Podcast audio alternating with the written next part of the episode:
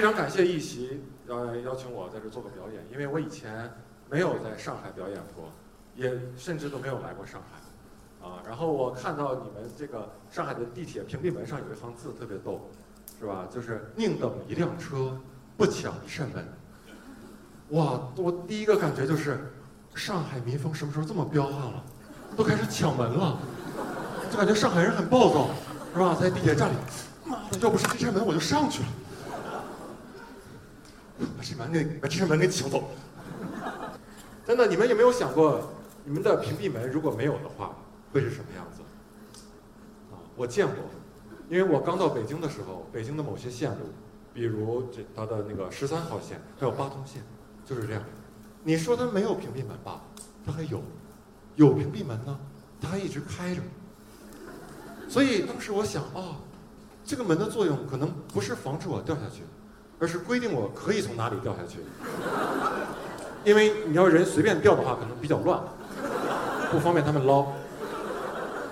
常说的去北京捞人，可能就是这意思。而且北京地铁里还经常有这样的工作人员，就是列车一开的时候，他会做一个这个手势。然后我就想，你这是什么意思？你不指车就不知道往哪儿开是吗？那个地铁的司机在驾驶室里到站了，一想，哎呀，我操，下一站往哪儿走？哦，对了，往前。而北京地铁特别挤啊，所以上下班的时候就经常会容易发生口角。我觉得这个非常没有必要，你只要多沟通就好了。有一次我坐地铁，车快到站了，然后我就拍拍前面哥们儿的肩膀，我说：“哥们儿，你现在下车吗？”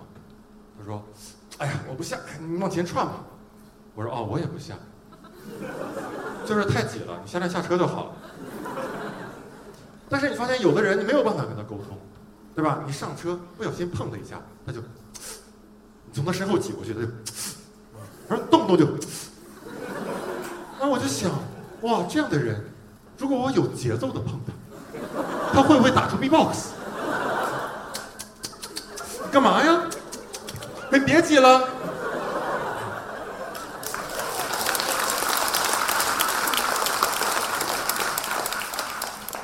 我讲一件我在北京发生的真事儿，就是我有一次因为总咳嗽去医院看病，然后我按照大夫的要求把各种检查结果拿到他面前，这个大夫看了一下我的那个片子，说：“哎，你肺没有什么问题。”然后又拿起血常规，说：“哎呀，你这白细胞也不高。”然后就沉默了。那当时我心里就有感觉，我这个病他看不出来，但是我又花了钱，所以我我就不甘心的问一句。我说大夫，那我这个咳嗽到底是怎么引起的？这个大夫沉默了一会儿，说：“呃，就是有这种长期的咳嗽，要不我给你开点药啊？你开还是不开啊？”当时我就懵了，你知道吗？什么叫就是有这种长期的咳嗽？你不能拿一个东西的存在本身来解释它吧，对吧？再说你用自己都疑惑的语气问病人：“你开还是不开？谁能在那开药？”然后病人病重一点，到医院了，然后大夫问：“哎，那什么，你在我们这儿做个手术啊？喜欢做不喜欢做？谁能做？对吧？”其实我挺理解这个大夫的啊，因为毕竟不是所有的病他都能看出来。我只是特别害怕这种职业上的尴尬发生在我身上，因为那个时候我还是个英语老师啊，我就怕有一天一个学生过来拿着道题问我：“老师，这道题为什么选 B？” 然后我看了一会儿说：“嗯。”就是有这种让你选 B 的题，要不我给你讲讲 C 啊？你听还是不听啊？还有一次也是个真事儿，我去内蒙古的呼和浩特演出，啊，然后我逛了一下当地的图书馆，口渴了，我就出来买了瓶红茶，没有喝完，刚想再带回去，到门口就被那个保安拦住了。他说：“哎，你那个不能带。”我说：“哎，图书馆看书不行，喝水不行吗？我看里面有人拿杯子喝水。”他说：“哦，是这样。”自己带杯子可以，你那个红茶饮料不行。啊，我就很纳闷儿，这真事儿，我当时就问他，我说：“那这样，如果我自己带一个杯子，里面装的是红茶，你让不让我进？”他说：“那我们管不了。”我想那什么意思啊？你是歧视我的塑料瓶子是吗？所以我就又问他，那这样，如果我带一个空的塑料瓶进去，里面没有红茶，你拦不拦我？他说：“那我们更拦不了。”于是我就在他眼皮子底下把那瓶红茶喝下去了，注意，不是喝进去了，而是都含在了嘴里。等一过了安检，我就在他惊愕的目光下，把所有的红茶呱就吐了进去。没有办法，你应对这种荒谬的规定，只能用这种荒谬的方法去。当然，你们不要以为我是那种恶心的人，那个红茶肯定是没办法喝了，对吧？我就给图书馆一个小孩了。没有关系啊，没有关系。说到喝饮料呢，有很多人都喜欢喝咖啡，我觉得喝咖啡真的是一门学问。有人觉得喝咖啡的学问在于咖啡豆的产地、咖啡豆的烘焙。其实我觉得喝咖啡最大的学问在于喝它的时机。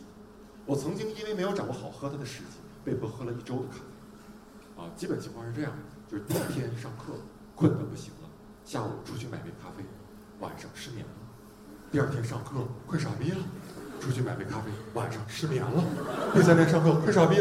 哎，你懂我这意思啊？时间有限，不把这一周的都说了啊。我幸亏有个周末够我缓冲一下，要不然我能一直喝到过年。而且我这个人本来也不是特别喜欢喝咖啡的那种，我喝它只是为了提神，所以我觉得到后来为了方便起见，我可能不会特意去买一杯咖啡，而是随身带几包雀巢速溶。啊，上课的时候困了就把这咖啡撕开，然后学生还在提问题呢，是吧？老师这道题为什么选 B？然后我就。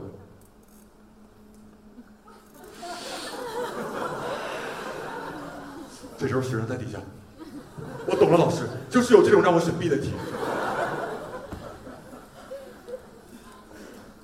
前两天我看了场京剧，啊，我发现京剧开场的时候，经常会有一个跑龙套的演员，无缘无故的就在舞台中间翻跟头，啪啪啪。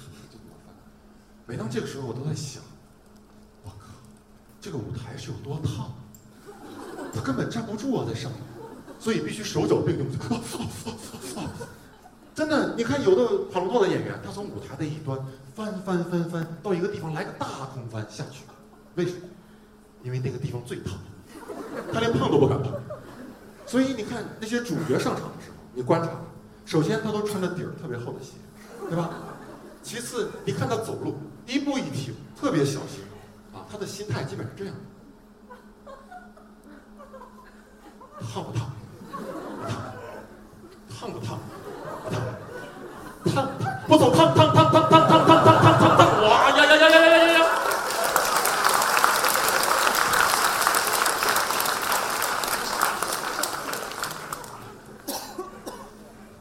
就是我们中国人对死的这个说法挺委婉的，对吧？比如你撂下电话跟你妈说：“妈，你记得小张？以前来咱家吃过饭的。”我妈说：“记得。”怎么了？他爸没了。哎，你一说没了，别人就知道这是人死了。但是你想过没有？对于一个不了解这种文化的人，什么叫没了？对吧？你说人死了，他知道还有个尸体在，没了，就感觉小张搀着他爸在街上溜达，是吧？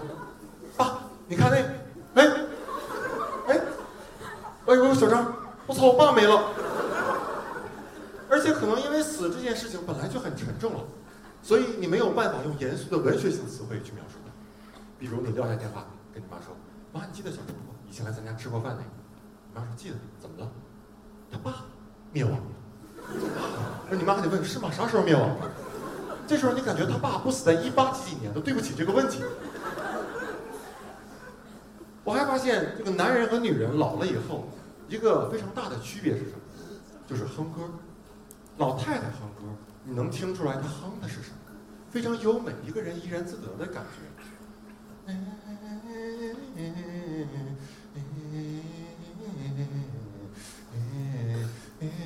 对吧？这是老太太哼歌，但是老头哼歌，你根本听不出来他哼的是什么，啊，基本是这样。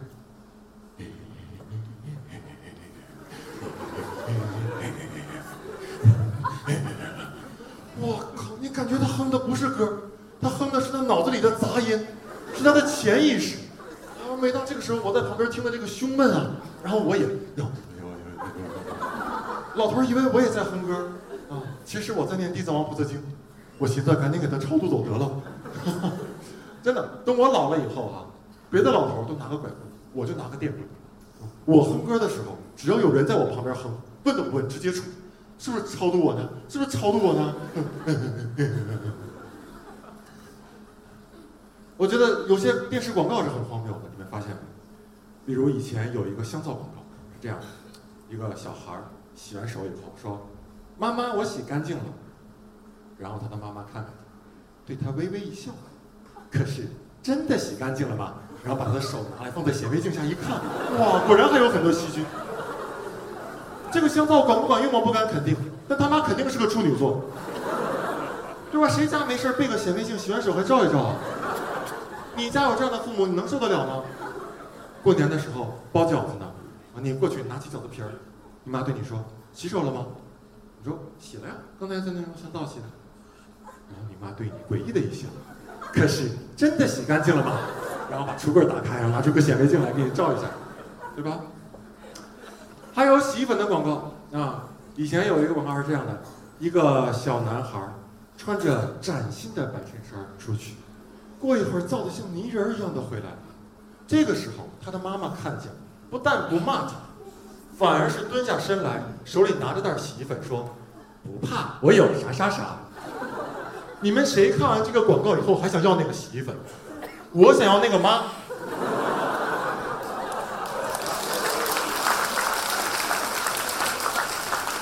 我就没见过这种妈，你知道每年有多少小孩因为看了这个广告以后受到无辜的伤害？啊，傻逼小孩穿着白衬衫出去了啊，啊特别高兴，看见沙子堆往那一滚啊，好快乐，好快乐，好快乐，好快乐。然后旁边小孩就说：“哎，你这样不怕你妈妈骂你吗？”不怕，我妈有啥啥啥。旁边小孩摇摇头，too young too simple。看见我脑上这块疤没？傻逼小孩说：“呃，衣服弄脏了被你妈打的，不是，以前跟你一样吹牛逼被雷劈的。”还有，我发现有些电视剧里演员的演技特别的做作，对吧？尤其是表现撒谎的时候，就是生怕你看不出来他在撒谎。比如有一部电视剧叫《这个秀秀的男人》，里面有这么一段：一个正义的男人。对一个坏女人说：“快告诉我，秀秀到底在哪儿？”然后你看这个坏女人，从他说第一个字儿起，他的眼睛就不停在眼眶里打转。啊，秀秀，秀秀，我也不知道呀。我们今天一起出的门，但是到了街上，我们就分开了。太假了，对吧？你那黑眼仁是 Windows 屏保吗？碰个边就反弹啊，对吧？本来以为这就够蠢了。结果那个男的来一句：“你最好不是在骗我。”然后扭头就走。天哪，连小孩子都知道不能这么撒谎，对吧？我小的时候，老师把我叫到前面去，问：“周奇峰，作业呢？”我都是一脸真诚的迎上去：“老师，我作业忘带了。”我怎么可能？啊？作业呀？作业我昨天写了呀，但是今天出门的时候就忘带了。老师能什么反应？肯定啪给我一个嘴巴子。你怎么不去当影帝啊？我在北京最佩服什么样的人呢？知道吗？就是黑车司机，啊，我不知道上海有没有。北京黑车司机最牛的一点就是，无论在什么时候、什么地点，他们嘴里说出来的永远都是那一句话：差一位，差一位，差一位，到哪哪差一位，差一位走了啊，差一位。哎，我就特别纳闷这件事儿，他们是怎么做到的？就是车里永远正好差一位。你那车从 4S 店买的时候，里面就得配仨人吗？对吧？去 4S 店了，然后那个店员问说：“先生，您买车有什么用途？”啊，我就寻思晚上没事拉个活什么的。先生，那来个黑车套餐吧，来上仨人坐车里。啊，先生放心拉吧，到哪都差一位。我就特别烦黑车司机这么骗我。然后有一次我回家比较晚了，没有公交了，我就跟着一个喊差一位的司机走到他车。我拉开后车门一看，我靠，一个人没有，我是第一个。你们一般人这时候会有什么样的反应？就骂他骗人，不做了，对吧？但我是个脱口秀演员，我一句话就是司机木那。我说：“哥几个往里串一串呗。”谢谢啊。然后又坐下去了，我瞅瞅司机，走吧，都满了。哇，这一路车里非常的安静啊。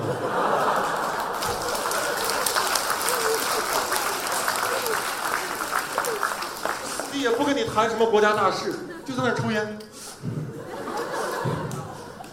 然后等到地方了，我从兜里掏出十块钱给他，然后他说：“不对啊，老弟，你这四十。”我说：“哎，上车的时候不说好一人十块吗？”然后大哥抽口烟，他们说把钱都给你了。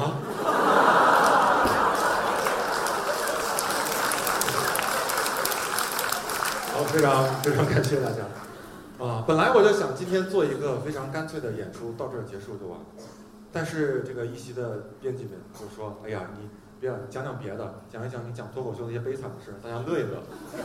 哎呀，这些比较符合他们的风格，是吧？那我就简单的简单的说几句。啊，其实在北京甚至全国还有很多像我这样的民间脱口秀演员，就是我们不为人所知，然后呢，我们靠这个也没有办法赚钱养活自己。我们这个做公开免费的演出的时候，最凄惨的情况你们知道是什么？就是十个演员等一个观众，啊，就是那天真的是一个观众推门进来，看见我们十个演员并排坐在那里，前面观众席都是空的，然后他就问：“今天晚上这是不是有个演出？” 我说：“对，我我是第一，我是唯一一个。”我说：“啊，暂时就你这么一个人。”然后他说：“那你们下次还有什么时候有演出？我下次再来。”我说：“今天走一个试试。”这就是我们最悲惨的时候啊！但是很多人还是都在坚持，为什么呢？就是因为非常的热爱。比如我，我最初为什么喜欢上脱口秀？就是一年多前，我看了美国一个很老牌的一个脱口秀演员的专场视频，Jerry Seinfeld。啊，然后首先这个舞台的布置我就非常喜欢，就是一个高脚凳上面摆了一杯白水，非常的简洁，非常的打动我。呃，然后这个 Jerry Seinfeld 在一个多小时的时间，用非常幽默而睿智的语言。还有那种对生活非常细致的观察，把整场观众都折服了。所以当最后演出结束的时候，全场观众为他起立鼓掌，将近一分钟的时间，那是什么概念？当时我看到这儿的时候，不瞒你们说，作为一个大老爷们儿，我突然就哭了啊，就迷之泪点，不知道为什么，就好像突然顿悟了，就觉得哇，如果这个世界上还有什么东西能够打动我，能够让我觉得我这辈子没有白活。那就是这个，就是脱口秀，所以我就毅然决然的开始讲脱口秀。现在一年多了，那我总体的感觉就是非常的快乐，啊，比以前快乐多了。我认为就是觉得我找到了我自己。所以，呃，今天我在这儿呢，我想送给大家一首小诗，呃，然后我希望大家不光能多关注脱口秀。我也希望大家都能找到你们自己的人生的顿悟的那一刻，就是找到那个能打动你的东西。